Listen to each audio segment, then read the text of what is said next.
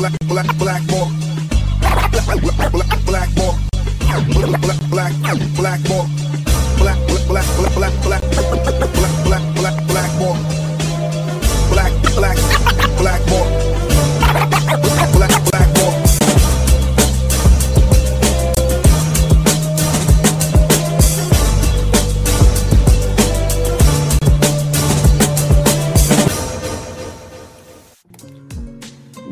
Is up, everybody? My name is James DeFiore, and this is Blackball. I have had a few days off coming back to the sticks from Toronto, and it turns out my favorite thing to do in Toronto now is to go out, find good non Caucasian food, bitch and moan about the price of that non Caucasian food uh, which has nothing to do with the fact that it's non-Caucasian. Um, and then go home wherever I'm staying and eat it. And then when I get hungry again, I just do the same thing. And that's literally all I did while I was there. I did not go out to have fun. I did not go out to socialize. I did not do any of that. And I don't even know why. Um, because Toronto was good to me when I lived there. And one of the good things about living in Toronto is the live music. And when you have friends that are in bands, you get to know all these other bands as well. And one of those bands uh, is the Salads. And if you guys ever went to a salad show, you would remember because of two things. One, your ears were really sore but happy. And the other thing is your calf muscles would hurt from all of that jumping around because they were the kind of band that um, they were uh, like metalheads like them. If you like ska, you like them. If you liked hip hop, you like them. They were just one of those bands that just kind of made all these different genres of music make sense when they mash them together. And tonight, our guest is the frontman of the Salads and other bands as well, and we'll talk about that as well. And his name is Mr. D, Darren Dumas. How you doing, buddy? And now we can't hear you. What did you do? What did you do? we can't hear you at all. Something happened between the time that I put you backstage to now where we can't hear you. And now I have to just figure it out as I'm talking to nobody. Can you get uh, uh, get out and then and click the link? Uh, oh, there you are. You're there. Oh, You're there. Oh, look, there I am. Can you can you hear me now? I think yeah, we can hear you now. What what is going on? Okay. Hey, okay, keep- this doesn't make There's any a sense ghost in the machine, man. Yeah, it really is. Um, audience, can you hear him now? Can you just someone tell me if we can hear Darren now? Because that was weird. Because this is the second time we fixed our audio trouble without actually having to do anything at all, so weird. unless, of course, Jen, I'm I'm, I'm leaning on you. There we go. Apparently, I don't know. They're talking to each other now. That's what my Yeah. chatters do. Yeah, okay, we got we got the Okay, thumbs up. My chatters do that, eh? They, they don't talk about the show. They they hardly ever ask any questions. You know what they do? They exchange fucking recipes. and chat with each other. They chat with each other. It's it's it's it's really kind of endearing, but mostly annoying. Right. So how you doing, man? How are you? I'm good, man. Thank you. Um, how are Good. you? Thank thanks so much for um, inviting me on the show. Um, I'm I'm a fan, a, a Oh, newer worries. fan. I don't want to sound I don't want to sound too deep. I've only listened to a handful of shows. Like I said, the um, to you earlier off air, um, that that one episode you did with uh, interviewing Dean. Uh, Mm-hmm. I had a good listen to on a drive uh, up north this summer, and uh, and then uh, recently your interview with Emm Gryner, uh, both fantastic, and and uh, yeah, I'm enjoying the show, and and and I'm and I want to start listening to more of the Plymouth Brethren, Brethren. stuff that you're doing because I'm Yeah. I'm It's- very interested in that, and I applaud you for your efforts and thank, Thank you, you. for for um, the deep diving and the research that you're that you're doing. The, the, the let's just say the dedication and time because um, you're, you're touching on risky topics that um, affect Yeah. will will affect and and affect your life in different ways that people don't always think about. And um, but It turns out. awesome. Awesome. Thank you for saying that, Darren. I appreciate that. Um, and it turns out that when you try to take down a religious organization that happens to have deep political ties, it can get a little messy. Who would who would have thunk? Who would have thought that? You know, since when does big organized religion ever fuck with anyone? I, I, I'm so shocked about this. This is But- crazy. But those who Yeah. fuck with it, you know, not not fuck with it. You know what I'm saying? Those who who who um, uh, uh, uh, expose and Yeah. and and and sort of bring it to people's attention uh, are should be applauded for all that You, time. you know, well, thank you. You know what's happening now is that I I- have people now from other denominations uh, contacting me with their stories, and I'm just you know, and so now I'm I'm kind of like compartmentalizing everything to try to put them in the right little piles and stuff. Sometimes I get confused as to which um bastardized religion it is that I'm trying to tear down from one day to the next, but Yeah. you know, as, as an atheist too, and uh, you know, I, I am as well. I am as well. I, I get it. Uh, the that, that's that's that in itself has got to be a lot. Just receiving all that information too, whether you Yeah, want whether you want to or not, to open an email and start reading it. Yeah, it's it can be tough because um I, I have made it clear that that anyone that wants to contact me um with their story it doesn't necessarily mean that I'll put it on. I do have these rules um that I because I, was a it's so it, we're all students of the Me Too movement, right? What is that? Oh, there we go. Rules, yeah. Yeah, you wore You the have rules? Yeah. I got rules too. Am I on teams or is there like a shading happening with the font there? Because Yeah, well, the, the the band was on that and and and then some, but yeah, no, it's a three D three D T shirt. Yeah. Okay. Um. Yeah. Because I, I was like, oh shit, I did that this weekend. I was like, it should have worn off by now. Um. But no. But but the uh, I forget what I was saying even now. Sorry, Um. The uh. you have the- rules. Yeah. There. Oh, the, the rules. The rules. So when some. So when. So, listen, I, I I am not in the business of disbelieving people that like contact me to to tell me their horrible story. But the yeah, we're all students of Me Too, and and and especially journalists, because I think that journalists largely um, they were the best thing that happened to the Me Too movement and the worst thing that ever happened to the Me Too movement. I didn't want to become one of those like outlets where the um, where it was just like uh, you know trying to get clicks by by saying salacious things about uh, either an organization like the Plymouth Brethren or a famous person and Sure. the person doing the accusations was anonymous and there was no evidence or no police report. And it's not about disbelief or anything but i was like how can anyone get anywhere if the stories that you're exposing you can't you know you can't really do anything with them because they're, they're not going to go anywhere because there's no police report and and so i made it a rule that if you wanted to come on the show and share your story you were more than welcome to but there has to have a there has to be a police report. And it's interesting because it actually all the credit belongs to cheryl hope the first person from um, the plymouth brethren who i spoke with who um who did file a poli- police report at my sort of not urging but i i did let her know what i wanted the the format to be like.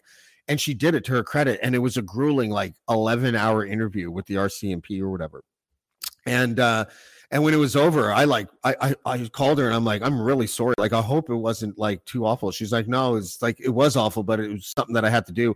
And it was like freeing. And so she became this inspirational sort of touchstone for a lot of other people to come forward to, and that's really what i Yeah. get out of it you know is is Yeah. is watching these people sort of um become uh their own their own rescuers right? Like it was really you know i, I just found it really i still find it really moving Yeah, you know. it's amazing. And like I said, I'm going to get deeper into it because I, I I've just seen that you're doing that, and I and listening to what you and Dean were talking about it, about it as well too. But uh, yeah but So- amazing. let's start at the beginning. Where, where are you from? Like, where did you grow up? Um, I grew up right here where I have landed back to actually in Stratford on in Stratford, Ontario. Oh, Yeah, I was I was born in Smooth Rock Falls, uh, near near Timmins. okay. But at the at Wow. the age at the age of two, right as my sister was born, uh, that we were moved to Mitchell, Ontario, which is just a hop, skip, and a jump outside of Stratford, and um, and then from there, uh, when I was about nine, I want to say, uh, we moved to Stratford, and then that was I was there until like thr- throughout my teens, like from nine until I left home at 19 to move to Toronto, and uh, almost almost 20 years in Toronto, just under, yeah. and and uh, and then moved here, back back home with uh, with my wife and kids. Yeah. Um, I, I'm. It's funny because I'm. I'm. I'm sort of asking you, but I'm sort of not. But how many? When you mentioned that you're from Stratford, uh, how many times is the very next question a Bieber question? Often now. Yeah. Yeah, absolutely, absolutely. it's switched from, uh, but you know what? There's the history of music, the the the people here uh, uh, that have come out of Stratford. Let me just and, and that reside still in Stratford, uh, uh, or just or newer residents even. Uh, is long, long, long list beyond, way beyond Bieber. Um, Yeah. Originally when uh, my first sort of connection and my, name is in the thank you notes of her first record on EMI, but my friend Dana Manning was sort of the first to kind of of my generation, anyways, and my friends, my uh, uh, to leave the city and get signed and all that. Um, and, but we've, but you know, she's and she's close with Loreena McKennitt. Loreena McKennitt's from Stratford. Um, Richard Manuel, uh, from the keys player who committed suicide from uh the band, was born in Stratford. Um, Esthero was born in Stratford. Really? Uh, yeah, I, I found that out a bit later too because she didn't live here, but she was born at the hospital here. oh wow. Um, the, yeah, the list goes on. Ron Sexsmith is one of my neighbors down the street. He's Oh, a, recent, a recent Stratfordian. Uh, yeah, and Emm Gryner lives there too now. Emm Gryner's here as well too. Yeah, yeah. That's interesting. Yeah, Yeah, yeah, it's funny. you know- Esthero, I, I was living in Los Angeles and I was eating, I was in a really bad mood. I was at a place called Bardot and I went there with a friend and uh, I was eating this chicken and I was like, and, and it tasted like lemon meringue pie, this chicken. Right? I don't know what they did to it. Like, you know, lemon and chicken sounds great, but this literally tasted like lemon meringue pie, but chicken. and so I was like ready to leave. I was like, this is because it cost me like $60, you know, LA, right? Like, and it was like whatever. So I'm just like, I was ready to leave, and I put my chair back, and I'm about to call the waitress over, and this woman walks over, and she she looks at me, and she she waves as she walks by me, and I was like, well, fuck, this is my waitress. She just waves me, and it was Esthero, and they started doing a perform. Her and her band started doing a performance like right beside the table. So I got this. Yeah, it was very strange. I have the film. It's so funny because uh, remember the old DSL cameras where if you zoomed, the sound would go away. yeah, yeah, yeah. I, I had one of those, so I'm interrupting this really brilliant performance every time I zoom in. and out. But, yeah, I love Esthero. I thought she was like a trailblazer, really. Oh man, she's amazing, and uh, yeah, much love to her right now. She's going through some some uh, some difficult personal times that she Mm. uh, opened up uh, on um, uh, Instagram about. I don't know if you've seen any of that, but uh, uh, she's she's beautiful and um, amazing uh, songwriter. I love her music as well too. I wish there was more of it, but uh, yeah, yeah, very cool. She's still kicking. So um this let's let's let's go to the salads now because um and I don't know if you're aware of this. So here's the band, here's the band pick that I, I chose to to find. I thought this was uh I first of all I thought it was hilarious because I, I I could I was like, is he posing with his Yeah, mouth yeah. open? Yeah. Yeah, always. Yeah. For some reason, when there's a camera in front of me, my mouth just goes open. Yeah. I can't. I can't, I can't fucking close it. But but it's funny when you when you Google stuff and you find out other things. Like I don't know if you guys need to start launching lawsuits because they made a whole cartoon, or I think it's a video game. Is it a video game? Have you seen this? Oh yeah, yeah, yeah. Oh, of course, I've seen that before too. We've that, that's been around for a while. This this uh, I think it's a Australian kids cartoon. Aust- Um, okay, well that yeah, well that would but- be that I, I would be like calling a lawyer because you well first of all you guys toured for like two years in the South with the presence of the with the president of the United States of America, right? Like Two weeks. Two weeks. Okay, just- so I thought it two was weeks. two. Yeah, yeah. Okay, Yeah, yeah, so no, still, just- it just probably felt weeks. like two years Uh, with that fucking yeah. Peaches song for yeah. No, for um, we did in Australia, uh, all across Australia, to like sold out shows. But uh, surprisingly, and well, not surprisingly, but ironically, the President's United States' biggest audience are is in Australia. There's a wild, lot of bands from well, there's a lot of bands from Canada that that have that same thing. I don't. Do you remember Ember Swift? Yes, yes, yes, yes. She she was huge in Australia, and now she lives in China, where she's huge there too. I think, but like, Mhm. and then uh Eternia, rapper, she had a big audience in Australia as well. I love Silk. Yeah, good- Yeah, she's good great. Old friend.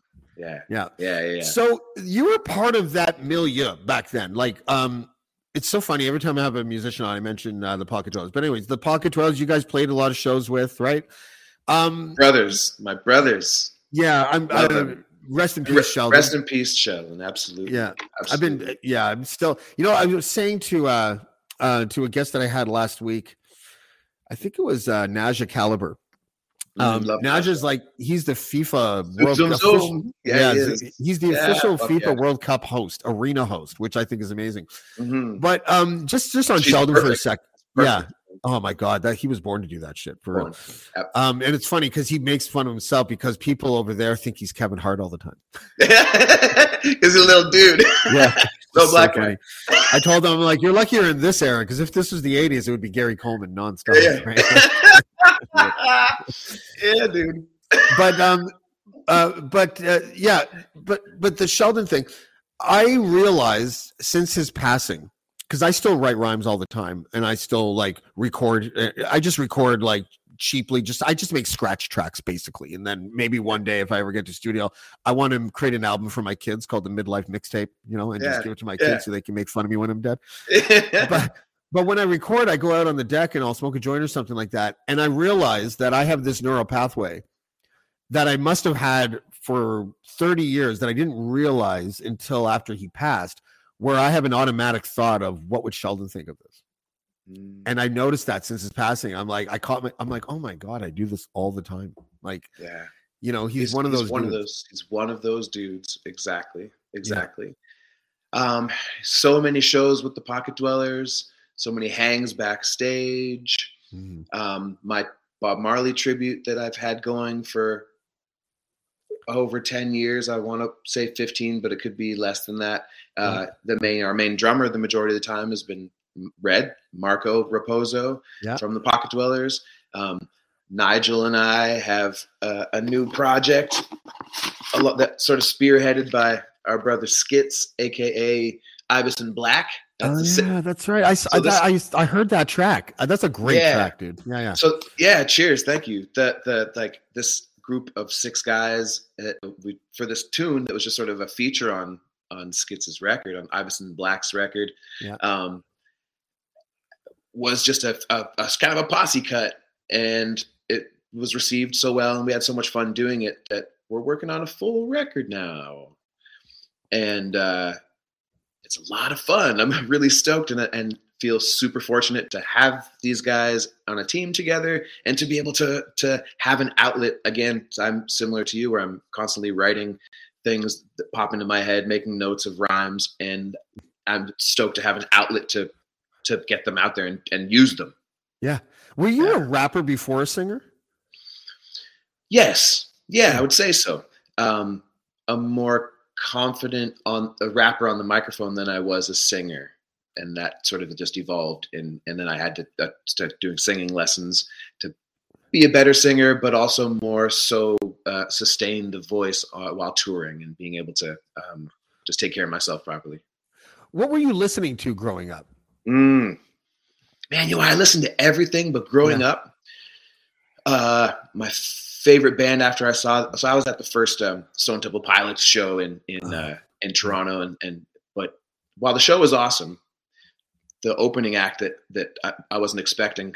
It's, you know, this is pre-internet. I I uh, was the only only information I had was from my subscription to Rolling Stone that they were on tour with the Butthole Surfers. Oh. So I'm looking up the Butthole Surfers, getting to know them a bit more. But when we show up, there's a big backdrop that says they have a bulldog on it and says the Mighty Mighty Bosstones on the backdrop. What what the hell is who the hell is this? So you can imagine Wow. that that kicked my teenage ass and was a heavy influence to where I left the venue like that's my favorite band of all time. Really? And wow. and so this this the ska and the and the even the dancer that's what, why we had a dancer in the salads straight Yeah. up in, influence from the Bosstones. Who else do we know that had a had a, a, a member of the band that danced? Um, so it was that. It was um, all the grunge stuff of that era. Of course, I'm, I was a Mhm. child of Nir- Nirvana and stuff, and hurt when Kurt Kurt, Kurt was gone. Um, all that sort of stuff and Pearl Jam and whatever. But I was also one of the few kids in my high school that listened to hip hop. Yeah. And, listen, and, and I think my first exposure was NWA, and then moved on, of course, to the Beastie Boys, and then The naturally, stuff. Yeah. yeah, and then naturally to Cypress Hill and and all that kind of stuff. Um, and then uh, moving to Toronto just opened up Yeah. my eyes, and particularly after starting to work at HMV on Yonge Street, where I worked for about five years. That's where I met you. Yeah, that's exact, exactly right. I was trying to trace that back, and I, and I think that is Dude, I used to look for you. I used to Yeah. look. I remember because Nigel had to remind me. Like I didn't. I didn't put it together until recently, but from like maybe well, I'll, I'll have to cross reference the years with you, but Mm. 2000 to 2002, right around there. uh-huh. I used to go into HMV, and f- I would literally try to find. I think it was you. I'm almost positive it was you, and be like new hip hop. And you and and after after uh, uh, coming in so many times, you were like sometimes you were like not anything you're gonna like, man. Oh yeah, yeah. Because I was like, you got this, this, and this. You're like, Now you need to go to play the record, James. You know, or whatever, right? Like, it's probably Totally. you. Yo, man, that, that was such a a magical time and a really heavy influence influential time on me musically. Um, to, a kid coming from Stratford, now in Toronto, um, working there, and particularly at that time in that department, and all my coworkers were some fucking phenomenal musicians and amazing mus- musicologists, just people, uh, DJs, producers. Um, Rose and Nick from LAL Yeah. were, were there. Um, Tyrone Calendar was a DJ Boogeyman at the time, um, Okay. who, who has a, he's got a podcast, uh, uh, the Not About Drake podcast. I think that is that's his. That's the This- name of a this- podcast. No, it's, it's sorry. called. It's, sorry, it's called. This is not a Drake podcast, and it's influenced by Drake, but mostly about Toronto and music Okay. at that, uh, uh, that sort of thing. Uh, what a uh, clever title. Though. right? it is. You can find it out there. Um, uh, Sarah Siddiqui, who's a great musician. Mike Tall was our manager. DJ Mike yeah. Tall. Yeah. Um, uh, this, this this cat Billy, um, who's elusive and not online anywhere. This dread taught me so much about reggae and that reggae section, which I was so thankful for because at the time, again, I had had nobody to teach me. I was coming in just knowing obviously about Bob Marley and the Wailers and Peter Tosh's material and and a, and a bit here and there. You know, you'd be 40 and whatever I was exposed to there, without people really showing me some deeper records, and we had access to them right there. We were Yeah. ordering the stuff, so I I became deep into into Jamaican music, um, reggae in particular, and uh, I remember immediately falling in love with uh, the Congos, and then Mm. and then that taking me down to like Lee Perry production, obviously, and just a huge fan of Jacob Miller and uh, Freddie McGregor and all that stuff. Don't even get me started. But Mm. hip hop, hip hop as well too, and then meeting cats in the scene. I remember meeting the Cryptic Souls crew really early on Wow. in, in that Yeah. time. So so when I started doing these Salad Gold shows for for a while, um, Yeah. that were just salad concerts where we could do a show that other regular promoters were scared to do because you're mixing all kinds of different bands. It's not it's not just a rock show or a, or a hip hop show. I was putting all kinds of stuff and then putting a, a breakdancing crew in the midst of it all while a, a metal band is playing or whatever. And it flew off the hook so good. Um, but I remember just bringing in people that I would meet at the store. Um, and of course, all the Cryptic Souls crew guys were all over the place, and there were so many of them. The Monolith guys were all over Yeah. the place. I, I love chatting with with Grimace. Um, so- I I um, have fond fond memories of those times because early that's when I really connected with the Toronto music scene. Yeah, man. And the way that you describe it, it, it brings me right back there because the music, like in the early 2000s, like we had, je- especially, not especially, but like, you know, the the golden era of hip hop probably ended in like 96, 97, something like that. And then, Right. um, you know, alternative music kind of had their golden era really from like 91 to 98 was really like, you know, Yep. when, when that happened. And so what I think happened, and I'm just totally spitballing I- this theory. Sorry to like, interrupt you. Yeah. I would even, I would even push past 96, 97 a little bit because I feel like that Dilla era was a little maybe maybe you're hitting it right on the mm. note, but maybe it was a bit 98 as well too. But anyways, I just was Yeah. wishful thinking that it, was, It- it might- lasted well, a bit longer. it might be a bit subjective. You're right, you're right, you're right, you're right, we're- you're right. We're, we're bookending it below 2000 Yes. anyways, right? Like for But all yeah, you no. youngsters out there that thinks, you know, that, for everyone that thinks that that uh, 50 Cent is old school, you know, yeah, yeah. I guess it is now. Fuck, that bothers me so much. I know. I know. But um, but that was that era, that that that early 2000s kind of like era of music Yeah. was so experimental. Like it was it, like, and the fusion that was happening was like amazing you know and and that's where that's where bands like yourself and the pocket dwellers and you know um bedouin soundclash like all these bands that like were and by the way they're the most genius band in in my mind because not only was their music great but they knew unlike the pocket dwellers and i love you guys that you can't feed more than three canadian bandmates when you're a canadian band right? Like i i always joke with one. that with, i used to always joke with Although, nigel you know- about feeding 10 people. Like how do you feed like- 10 people? a band like uh, my son my son the hurricane you need you need to Yeah. chat with with dano their drummer who runs the whole whole thing. That's a 14 piece band. Oh my god. They all get paid. How do they all get paid? and What, Talk to what Dano. silent billionaire is, is, is funding these guys? You know? Yeah, talk to Dan sometime. I wonder that myself as well too. That that's an interesting interesting thing. But but you're right. And nowadays, most bands or whatever. Like I, I was at a, uh show last night. Uh, I took my mom out to go see Jacob Banks at at History. Yeah. absolutely in love. I'm a huge fan of his. He's a, a, a English artist, um, Birmingham, and uh, him on the on a mic, a drummer, and then a guitar player who hit, who played guitar and hit samples sometimes too. Three piece band. That's that, and and the op- opening act was exactly the same. It, you see a lot more of that lately because of just exactly the, the point that you're making that uh, you can't travel, especially nowadays. Too, you can't travel with a huge band unless you have you know some sort of um, unlimited funds. Yeah, it's it's Yeah. it's kind of depressing. Um, you know, like even Feldman is probably not going to book bands with more than four members now to tour the Yeah. like Frost tour, right? Because Yeah, it's just yeah, yeah. costs too much money. Like Mhm. you're all going to be staying in the same hotel room, and it's going to have one queen size bed, and your drummer is going to take it. Yeah, you know, we, we, we had that issue at the same time. What, what when uh, when we went from uh, a five piece uh, to a four piece, like with our with with and without our dancer, it was like it was a matter of uh, two um, hotel rooms or three. Uh, Two, Yeah. like there's two beds in each one. Yeah.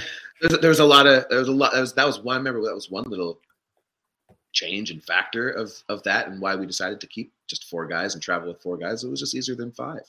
Even the odd Um, number was like like that. One of the things you did that was kind of probably a highlight for the Salads was uh, the Warped Tour. I would imagine Mm, yeah, absolutely. Love we did that two years in a row. What was that like? Because is that does that start at South at South by Southwest? I can't remember exactly where that started, but We would but it was a good do- tour. Yeah, we mostly just did uh, the across Canada dates. Yeah. Um, the one we did, sorry, two we did some American dates, but one of those, strangely enough, was this odd time that I wasn't on, and we had a. It was just a short set, so we had, and my son was about to be born, smack dab in the middle of this this week, and it ended up being really chaotic, and a, a tornado hit, and every band's uh, merch got thrown around, and it. Nightmare, not worth going anyways. I'm glad I stayed home. But Yeah. we did play Cleveland. Uh, the Warped Tour is a blast, man. Like you know, you would just learn that we, we each got a, a small BMX that you'd throw in the back of the trailer as well, as well too. So when you got on site, you could bike around and put posters everywhere. All right. Um, all that stuff. It was so great to see bands, and and I have countless stories of meeting and seeing bands. My favorite my favorite story of them all is probably when we played in Cleveland and. Uh, asked, Angelo Angelo Moore from Fishbone was also on the tour. oh wow. Um, we'd already toured with them and was friends with friends with them, and so I thought, hey, can we do a, Fishbone song with you? He's like, that'd be great. What do you want to do? Skanking to the beat. We were thinking. He's like, that's awesome because the best rest of the guys in Fishbone don't like playing that song. It's one of my favorites. let's let's fucking do it. Uh, we start doing our set. We see him wandering over, you know, half naked with his his, his, sax in hand, and uh, came up and did that with us immediately immediately after you know at the same time our peers and alexisonfire and billy talent are all in the audience the few canadians over the Yeah. border with us loving what was happening. We finished the song kevin lyman of warp tour the, eh, the organizer of warp tour the, the man of warp tour comes up on stage gets my microphone from me or he, know, no he had angelo's microphone. Says to the crowd that this is what warp tour is all about. Mixing oh, mixing something old with with the new and and keeping the scene alive this way and and showing both and everything and then and then yeah, the crowd goes crazy He turns to angelo and says stay stay up here with these guys Wow. angelo comes over to us and says, he'd say he wants me to stay up here with you guys what what what do you want to do do you know any other fishbone songs and the rest of our set turned into a bunch whatever fishbone songs we could uh, pull out of our ass and uh, Yeah. it's it's all a blur to me. I don't remember what happened, uh, but everybody seemed to love it. And soon as I got off the stage, uh, I've never, I don't know if I've ever said this publicly before, but my, my drummer and I, as soon as we got off the stage, were just so overwhelmed with emotion and, and just joy that we sort of, the crowd's is small. So there's not a backstage. There's like a fence behind Yeah. the stage and then a barricade. Uh, the audience can't come between this small area uh, we got off the stage and went to the back fence, facing the back fences, called our wives and bawled our eyes out. Oh, that's. That's It's like great. you, no, man. you never know what just happened. You can't. You'll. I can't even explain what just happened to our wives, and and then finished that, cleaned ourselves up, hugged. Oh, I love paid- that. paid- Was that Darren Pfeiffer? Fans. No, that was Grant was with us at that time. Our original Okay. drummer, Grant Taylor. Um, and then paid attention to fans and, and did all that that stuff that we love there. Oh, that's that's a great. I love hearing that type of stuff. Right? Like, Yeah. first of all, big ups to An- big ups to Angelo for when that guy called him old. He didn't just leave the stage. That's good. Oh man, yeah. And Angela me never. Took, than Angelo's like, what the fuck? I don't know. I, I, I, I don't. I don't even. I don't. I don't know the, that those are the words exactly that Kevin used. But he was. Yeah, but he no, I was. it, he, yeah. he was saying like you know the old school, like the, the originals, the OGs here with with some with newer bands. Uh, Yeah. making making something something brand new, and uh, again, huge shout out to Angelo. He is the best frontman that has ever lived. Wow. Period. saying something. and Yeah. still and still performing. So Really, eh? if, if if you don't know, folks, fucking pay attention to the man. dope. Wow, Yeah. wow, he's still going, and wow, Fishbone is still playing live, still. So what That's can I let me ask you something? Like you both called your wives and you shared it with them. First of all, I'm trying my best not to like be like, were they receptive or were they like, that's great, honey? Like I don't wanna know.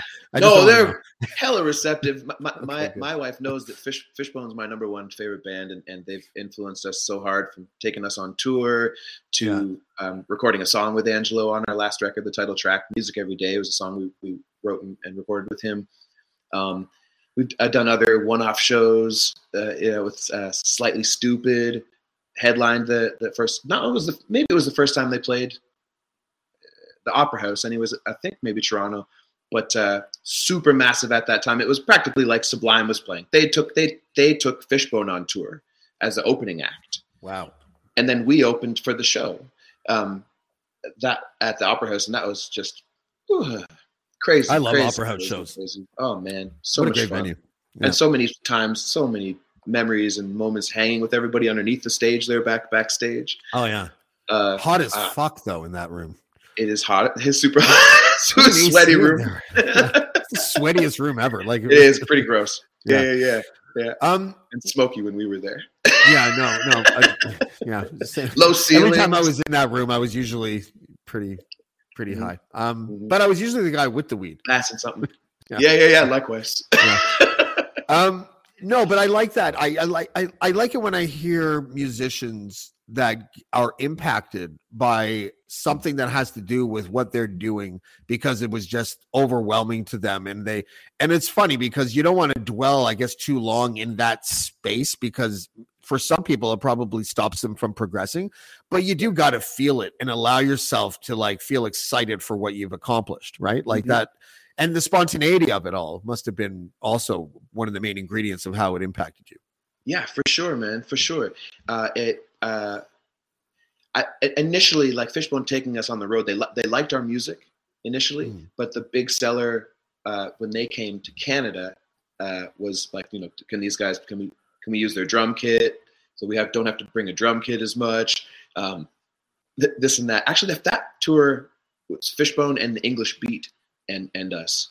Um, that was a trip. Yeah. Just- Huh. yeah, dude, dude, it's it's it's it's uh it's it trips me out even more to think back on it because I'm still a massive fan and we were massive fans then. Uh, and in it you you you have moments like I, I had a moment in in Ontario somewhere with Angelo where we just got off stage and I'm in the in the bathroom changing and he, he came in to change to, for Fishbone to go on right next. And he was having a bit of an emotional day but um, uh, congratulated me on our show and said how he enjoyed it. And then um, started getting into me about how he was not sure how much longer he could continue to do what he was doing. Fishbone was going through a bit of a, a tougher time then and losing some members. Mhm. Um, and I, it wasn't all exposed to us, um, but I felt it through him, and I knew that, and I know about it now after you know they're they've been talking about it and and how they went sort of down emotionally and up on this roller coaster. Um, but he, he was telling me that he wasn't sure how much longer he could keep going. This was two. And they're still going. 20 years later. And, and I, I just remember saying, dude, like I, in the moment, I'm like, oh, I can't. Um, he's such a huge influence on me. I'm a huge fan. How do I take this? How do and what do I say? Um, because he's already been going a real long time, and and and I was just, I'm like, man, well, I I, I don't know what to say other than, please don't. I'm a huge fan, and fuck. Yeah. And they ripped it every night, man. Their best show of that tour was to the smallest crowd of the whole tour. Um, just that and that that to me too is a, a real mark of of professional, talented musicians that they don't. There's not a night where they're phoning it in. There's mm. slang, no matter what the audience, how big the, or small the audience is. Um, they obviously, you know, feed feed off as any band will feed off of a, a hype audience, but they're still gonna blow the roof off the joint, no matter what you're doing or who's there. Yeah, it's no, that's great. Real. Um, that must have been really surreal for you. you know? Super surreal, and, and and again, an honor to see them night after night, and then to hang out and think of questions to ask. Yeah. And, Hi, I'm Steve Yerko. And I'm Tara Sands. Now available from Maji Media is our new podcast, Four Kids Flashback. Four Kids is the company who brought you the English dub of Pokemon in the late 90s and so many other shows like Yu Gi Oh!, Shaman King, Teenage Mutant Ninja Turtles, Kirby, the infamous One Piece dub, and so many more. We'll be talking to the people who worked at Four Kids actors, directors, writers, editors, producers, engineers. You get the point. And hopefully get the answers to questions both you and I have about the company. I actually worked there as a voice actor on some of the shows. And I was a kid watching the shows and remember way more than Tara does.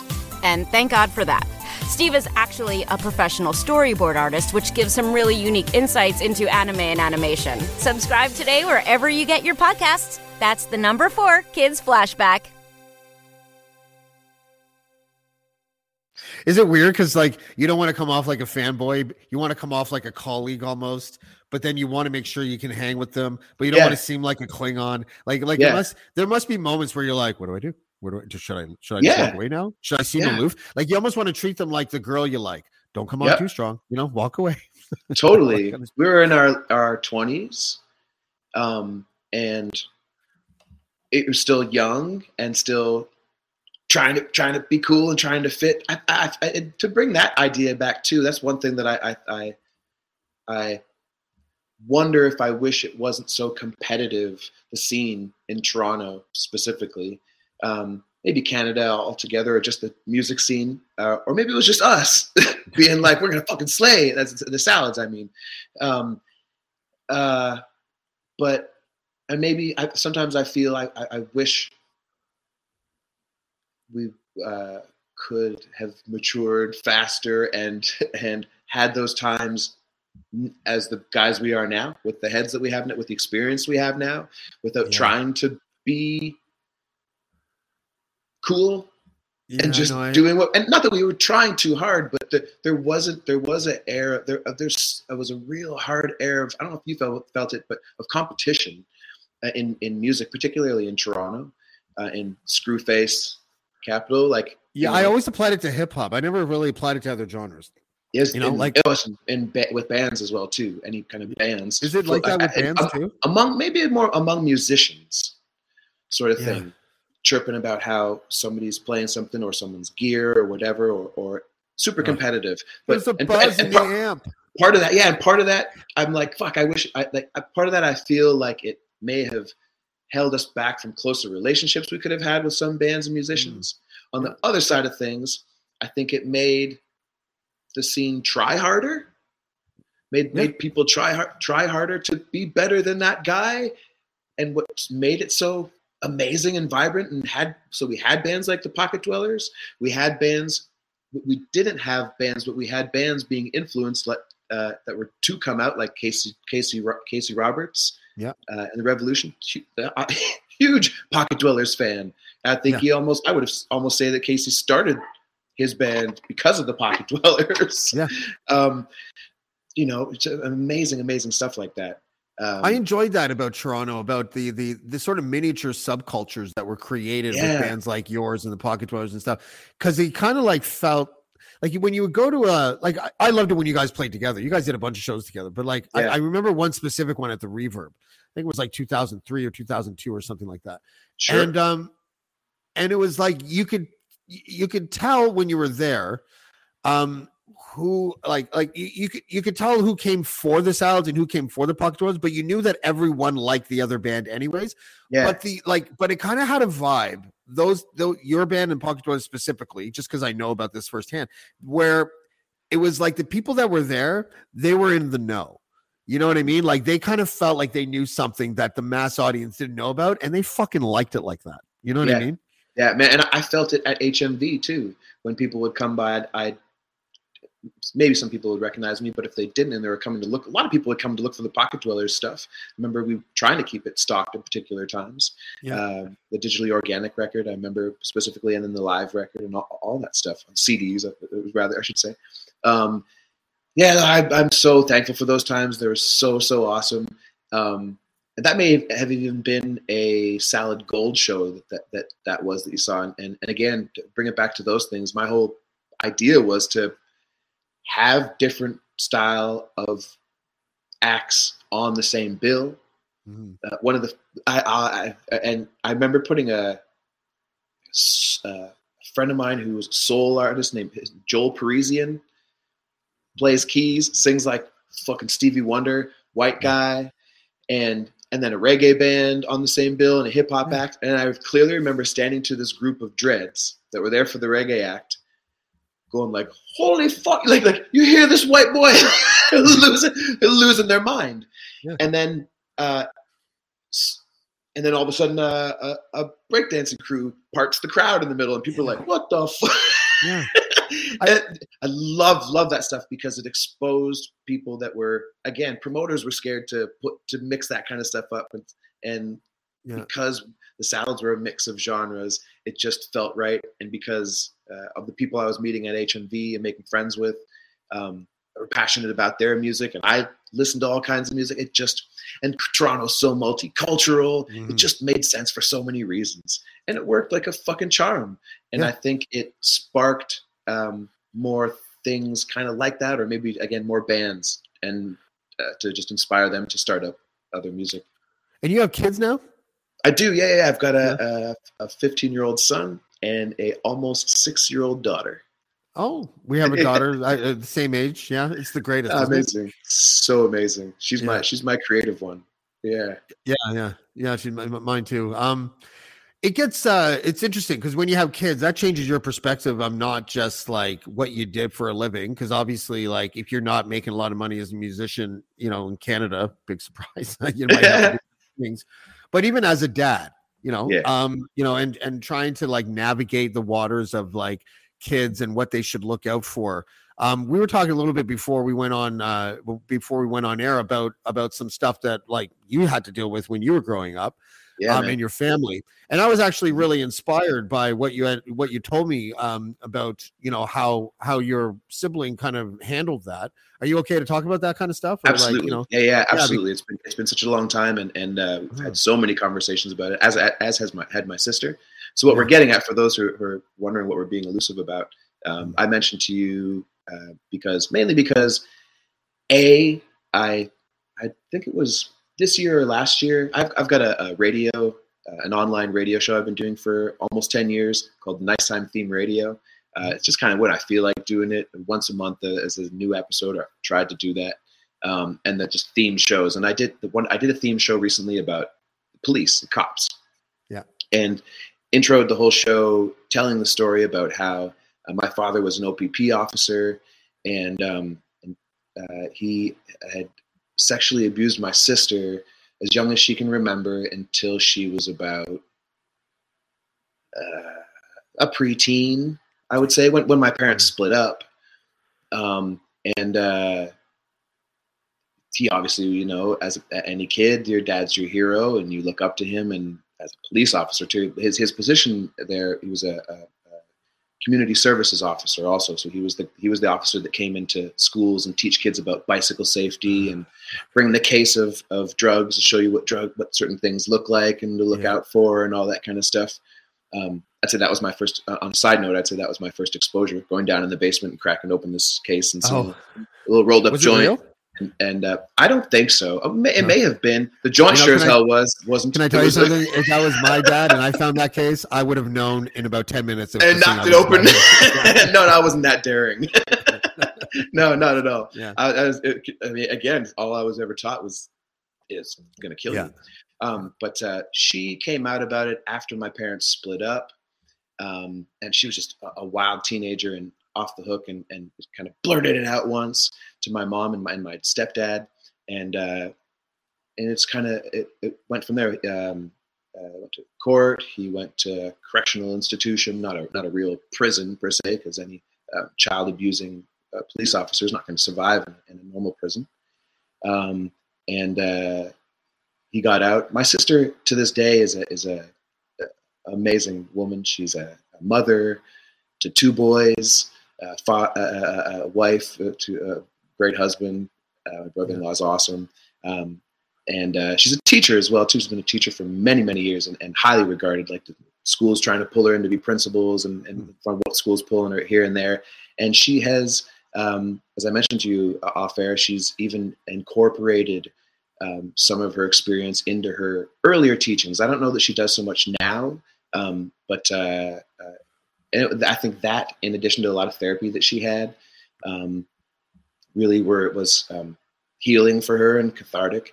She, uh, for example, one teaching thing that she implemented with uh, some classes, she'd have a, a, a sheet of a bunch of pictures of, of different men, uh, young, of all different cultures and background, and one was a picture of my my father in his OPP uniform, and said, you know, one of these men is a, a sexual abuser, has abused people, person, young people, and the kids obviously would never guess the police officer. She'd tell them after they all made their guesses that that's who that is. I don't know that she connected it to herself. She may have down the road, uh, or even just depending on the, the students that she was teaching and their their age or, or, or their, their upbringing, uh, how or how they were receiving it. Um, but I that in itself as well too um, built some uh, was early created some early discomfort for me with um, uh, police in general. Yeah. Uh, then obviously growing up as a teenager and and growing a fondness uh, even still to this day. Um, it's not a secret that I'm I'm a big cannabis fan. Uh, you know, I can tell by your eyes, Huge. buddy. massive weight off my shoulder in, in, in 2018 when Canada legalized. Yeah. Um, uh, but uh, you know, and, and I only had a few run-ins with with officers, but anytime that I have, have not been pleasant. They, they're I, I, I don't have much respect at all for them, and that's how early that sort of started. I, I'm learning even now. To uh, I was talking to my mom about this last night as we were driving to and from Toronto. Um, I'm feeling like I, I I'm learning that I have a discomfort with even just men in of in authority, Mm. authority figures that are male. Um, oh, I don't I don't like big egos, and particularly big egos with and with guns, Yeah. um, and or priest callers, you know? And I'm not trying to be funny because I know what you mean by the authority thing. Like I, I have met in the last 10 years, probably because of where I live now for the last six years, I've met like, I don't know, half a dozen priests, but in like places that other than church. Hmm. And uh, you know, uh, uh, like the, like I one time was that I can't remember where I was, but there was like three people shaking this one guy's hand, and it was like father, father, father. And when he got to me, I was like Mike, because I'm not calling you dad. Know, I'm not doing it. And and it's just because it's not just because of uh, how Tradition, I feel about tradition thing too. Traditions are weird. tradition like like listen i'm not i'm not a person to use like the word the patriarchy in a sentence normally but jesus christ you're you're making me call this man father i'm never going to do it like it, it's never going to happen it's immediately infantilizing to me right It's- and i have a problem with just- authority anyways but it's odd, man. Yeah, yeah. So you can you can identify. it. It's just odd. Um, uh, you know, there's even uh, I didn't mention this to you, and and I won't go too deep, but I I know of, of a girl that I went to high school with.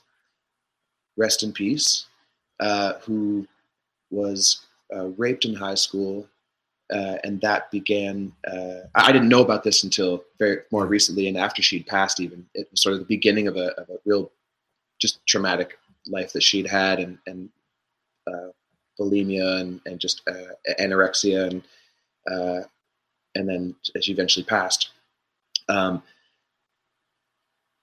to uh, to my understanding, that person became a police officer, and uh, still is to this day. Wow. Um,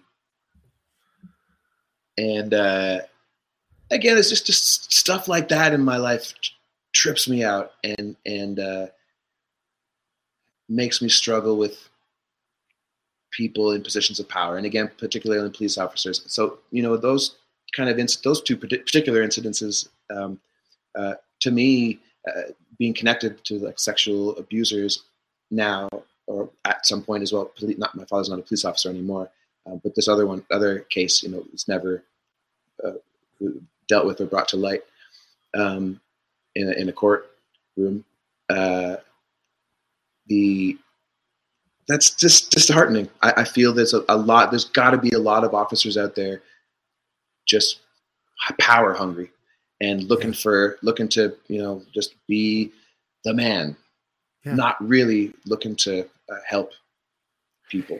Yeah, there. I mean, there's certain jobs that you know that uh, are attractive to abusers, right? And they're always like it's like the priest or the teacher or the cop. You know, it's always something like that. Um, dentists, believe it or not, are a big are like th- that is one of those common jobs. I'm not trying to rail on wow. all dentists, Right, right, right. you know, but I'm just saying, like, you know, it's Yeah. just I don't know. I thankfully know I know some awesome dentists. yeah, I know. uh, me too. But, I so know. I- that- you know what? That's I new. That's I- new to me too.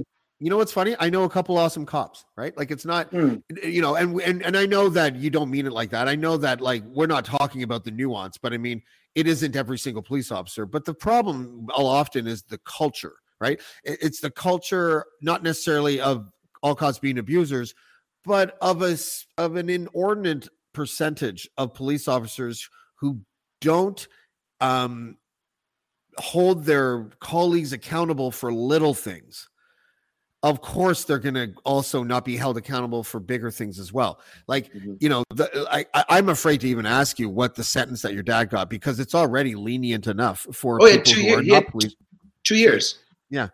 So for people who aren't Yeah, even it was- yeah, was two years. too lenient do you ever have to see him No, and you know what? He um, still lives in Stratford. wow believe it or not. And uh, my my mother has seen him once. She's she's not left since all, all this time. Um, I, I I think I may have seen him once passing by on a bike, but I wasn't sure. And Yeah. I try not to think about it. Yeah, yeah. Someone in the in the comments is like, two years? What the fuck? Yeah, yeah, yeah. Bullshit. And oh my god crazy i tried and to be able to to to continue um, just a, a a life in society. Um, I, I I believe he's working at a factory in town.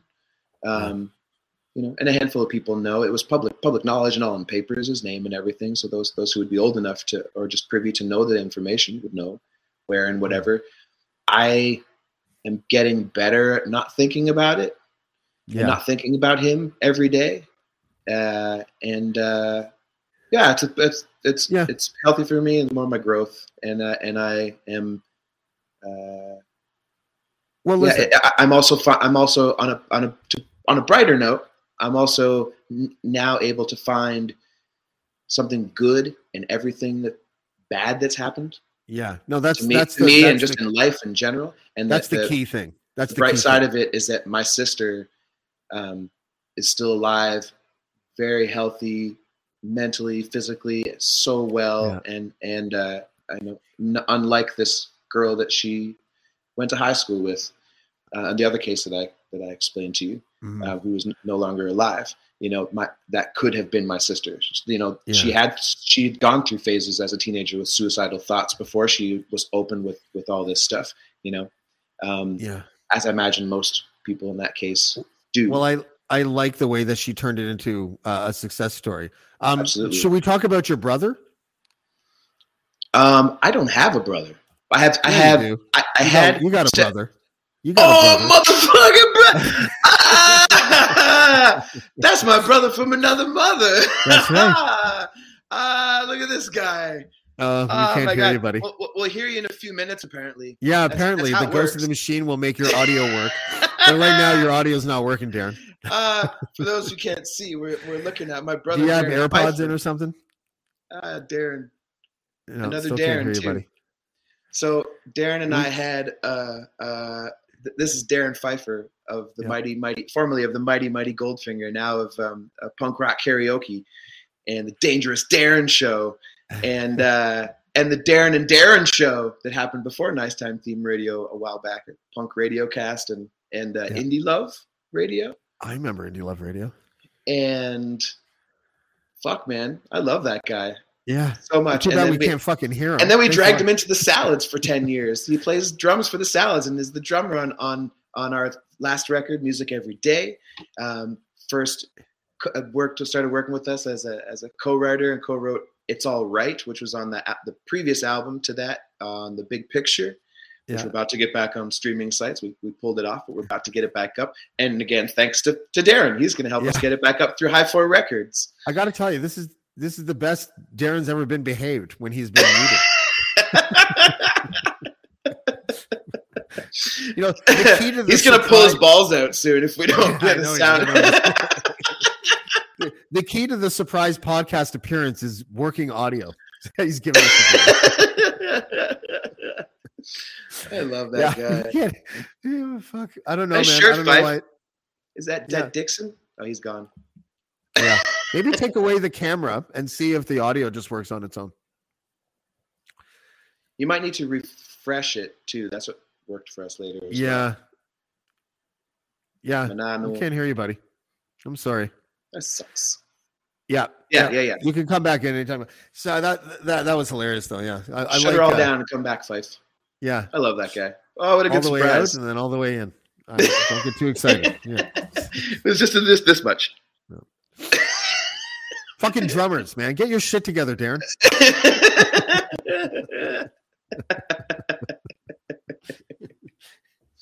I uh, don't know what to tell them. where Uh, are you, yeah. Fife? Are you in LA right now? Yeah. Yes. Yeah. Okay. Yep. I was driving. So- We could we could ask yes or no questions.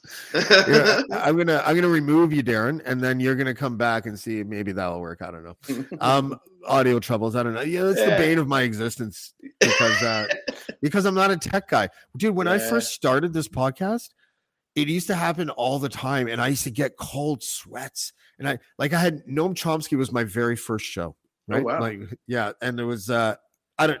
I don't know how I agreed to get him to do it. I think I lied to him and told him it was going to be the Dean Blundell show because I was the co-host at the time. yeah. And then I was like, okay, uh, we're about to start the inaugural episode of Blackball. But when we were in the green room, I couldn't get it to work, and I'm just sweating buckets, and I'm just like, I can't make this fuck up. And I got like, I got on the phone with like our producer Chris Rook, and I'm like, you got to make this work for you somehow. He's like, first of all, stop fucking crying. And second of all, Yeah. back to the thing. That's And like me. worked out. I'm not, I'm not a tech guy either. I'm I'm happy that we figured this out at least. Yeah, but now I'm like, now, now, now, because even if I was a tech guy, like our tech issue at the beginning, we're literally just sitting there. I'm scratching my head, and then all of a sudden it works. There was no reason why it worked. There's no tech guys that's going to explain why that worked. You know, it's impossible. But um, yeah, man. Um, hopefully we can get Darren back. We only have a few minutes left, but I wanted to bring him in. Um, he was supposed to be in a little while ago, but he had a work thing. But uh, yeah, yeah, that's all good, man. I, I was to fucking love ask you guy. though. Yeah, he's a great guy. Um, I was going to ask you though about uh, when you got us the Warped the Warped tour. You split with the label. Why was it amicable? Like, why was that? Um. You can trash labels on my show because I fucking hate them. Oh, you know, you know what? It would like the the label situation was, um, uh, kindling music. So it was also our management at that time, Mm. uh, which is, as we learned the hard way, was a bad situation. Mm. And then uh, the, the whole label and management was sold to Jake Gold. Oh, that's all you have to say. There you go. And then and then we got the same One, legal two. team. Hey, Pfeiffer. Hey, we can hear you. You can hear me? Yeah, we hear you. We hear you. Now, Oh don't my god! move. I just re- I basically just refreshed the feed. That's what worked Oh, for me earlier too, man. When it was messing up. Where are you, buddy? So don't say you don't have a brother. You have a brother. It's me. Yes, I do. I love that you, was man. the, I tried to intro it, but then your We're gonna make audio fucked up the whole thing. How you doing, buddy? I'm good, man. How are you? I'm doing good. Yeah, I'm at the um You're my looking good. company Halloween party, so I found a quiet place to to give you a call. That's a Halloweeny kind of shirt too. There's like kids walking around, and here, let me see if I can give you uh, an idea of what's Where going Where do you on. work, Darren?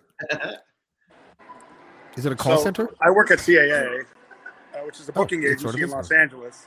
So we Yeah, have okay. all these people, and there's Oh shit! all over the building, and just every floor of the building is uh, coated with candy. Oh Oh, my! wow. And uh, it's basically, I I basically got out of work an hour and a half early. It's like Willy Wonka. Yeah. So trying to find a quiet place to have a uh, to say hi, pop in and say hi. They- oh, I hear another kid. Yep. I heard that. This kid's uh, trick or treating. I don't think you're allowed to put him on camera, dude. suit. You look good. You look good. I They're gotta fucking costume. blur out those kids now. You know what? I probably am going to go on some like federal list now. Probably. I'll make sure of it, buddy. Yeah, I know you will. But Darren, you look good. You look healthy. You look. Uh, Likewise, man. Thank you. Thank you. Awesome. To, awesome to see you on here. This is the longest. By the way, Darren, this is the longest me and you have gone without seeing each other. Three years. Aw. That's We true. usually see each other once a, about once a year on average. Um, Yep. Since I moved to LA, when I come Yeah. back into town a couple times, and you Was that Bovine la- last time I saw you at Bovine? Probably Bovine, or maybe it could have been the Phoenix at a show or something. But um, Yep. yeah, when are you coming back, man? Way too long. When are you coming back? Uh, probably around Christmas time for a couple days. Okay. You bringing the girls and moving here? Uh, can I move in with you? If he gets rid of his records, Mm. yeah. Yeah, get rid of those records, put them in a up storage space. facility, and, and me, yeah, me and the girls will take up that space. of- put a couple. no, you know, there. man. Yeah, you know, I, I just, I'm just saying because you know you've had you've chatted a few times online about your frustrations with the states at times. Yes, You know, yes, particularly more during during Yeah. um, D, DJ T's reign. exactly. Hey, look, guys, I, I gotta go. But I gotta Yeah, get yeah. back to the festivities. But I just want to pop in and say hi. Thanks for having me on, and uh, I love you, D. Love you too, man. Thank you, thank you for the All right. surprise. I love you, man. We'll talk Bye, soon. brother. See you, Darren. Peace. Miss you guys. Have a good one. Love buddy. you. Yeah, that's Well, my that was dude. good. I'm glad that worked out at the end. Yeah, I- you know, I- so funny. It's remi- it's reminding me now as we're thinking back a little bit. It's reminding me now of how I met Pfeiffer and, and when uh, meeting Oh. him. Do you remember the three, do you remember, do you remember the 360 Club yes. that was but that was on on Where was it? Queen Street Oh. near on the same strip as the as It was the in the. It was in. The, it was a basement club, wasn't it? It was like in a Legion. No, no, it was a ma- main floor, Oh. um, but it was it was in a in the it was the back of a bar. Um, but that's where I met Fife. I saw I saw the Skatalites there, the Oh, wow. original like Jamaican ska band. Yeah. play there, and um, Fife was there, and I was a Goldfinger fan. Someone someone mentioned to me that he was there, and I was like, "Holy shit, holy shit!" Uh, and and our manager was there at the time, and his office was right across the street. So I grabbed him like, "Go fucking across the street and grab some CDs." Like, "Oh, really? I gotta." Yes, go grab some CDs. Go to your office and grab some CDs. Thankfully, he did, and came back, and I gave Pfeiffer a CD, and then we heard from him. Not too long after that, I'm sure he came to a show, and we just he connected with either our manager or with us, and we just became friends. And and Yeah. and uh, he started writing with us, and then Grant left the band, our drummer, after a long, grueling tour, and he was just kind of beat down and like, I can't do this anymore.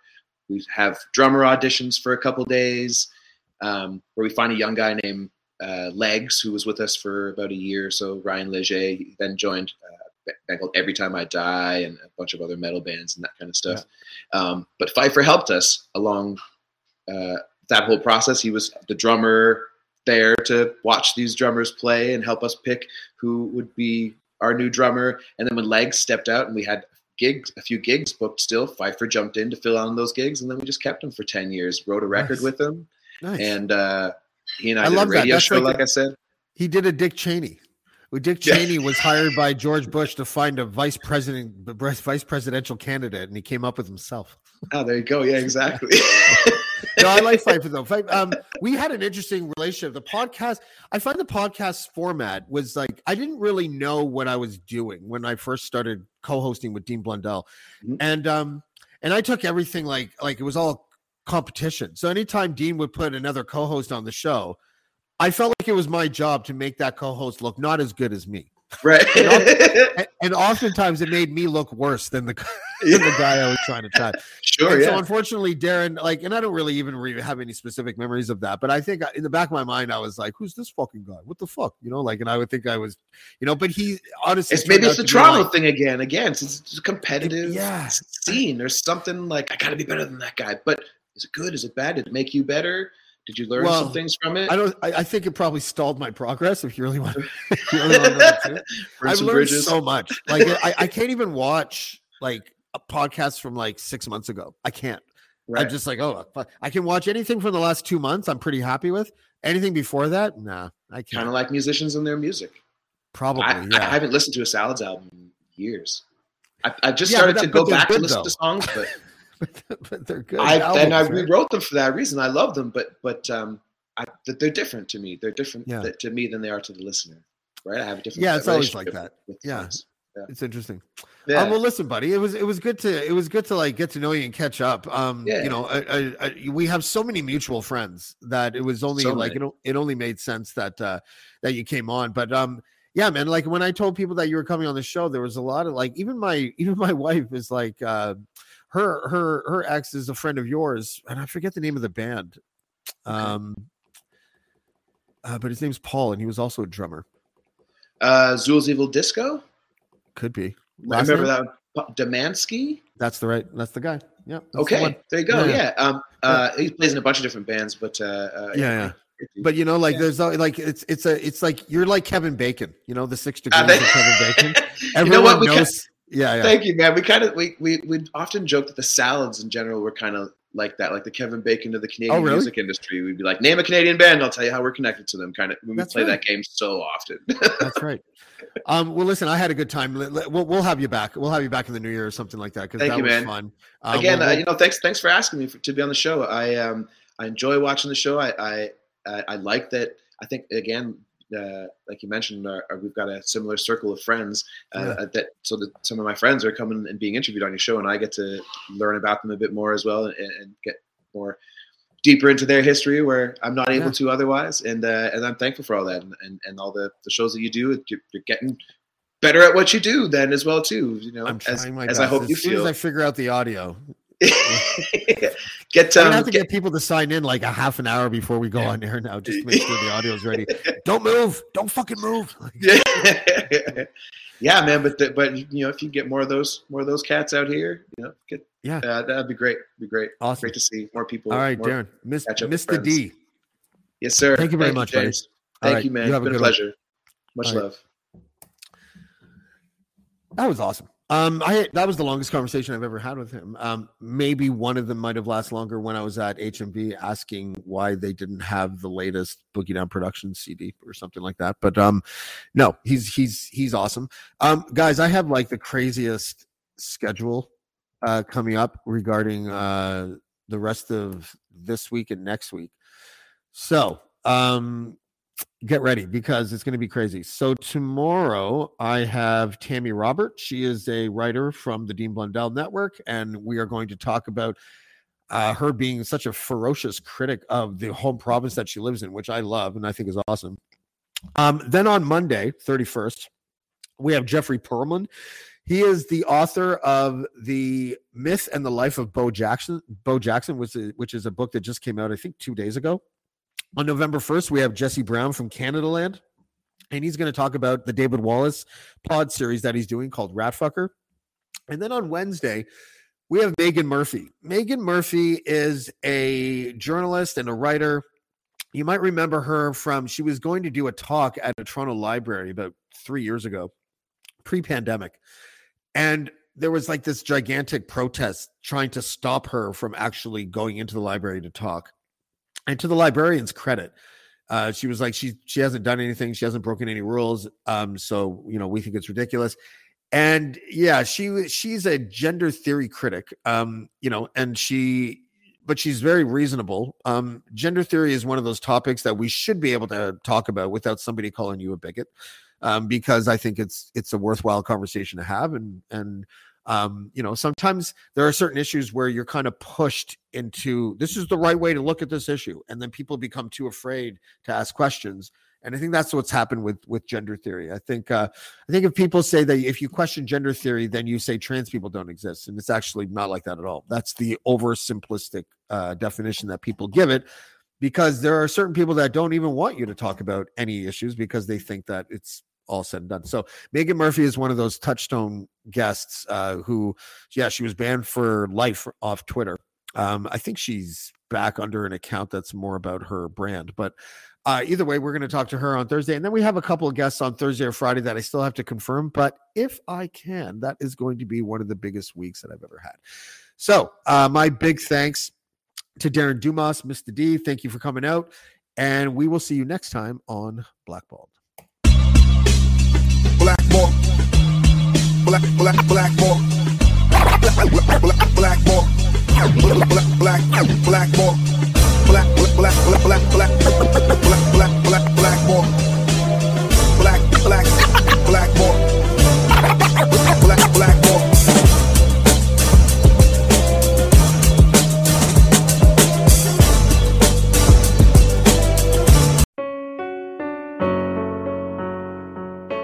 Hey, listeners, I'm Christy. And I'm Melissa, and this is Buried Motives, where we dig deep into the details of some of the most gruesome Dirtbag murderers.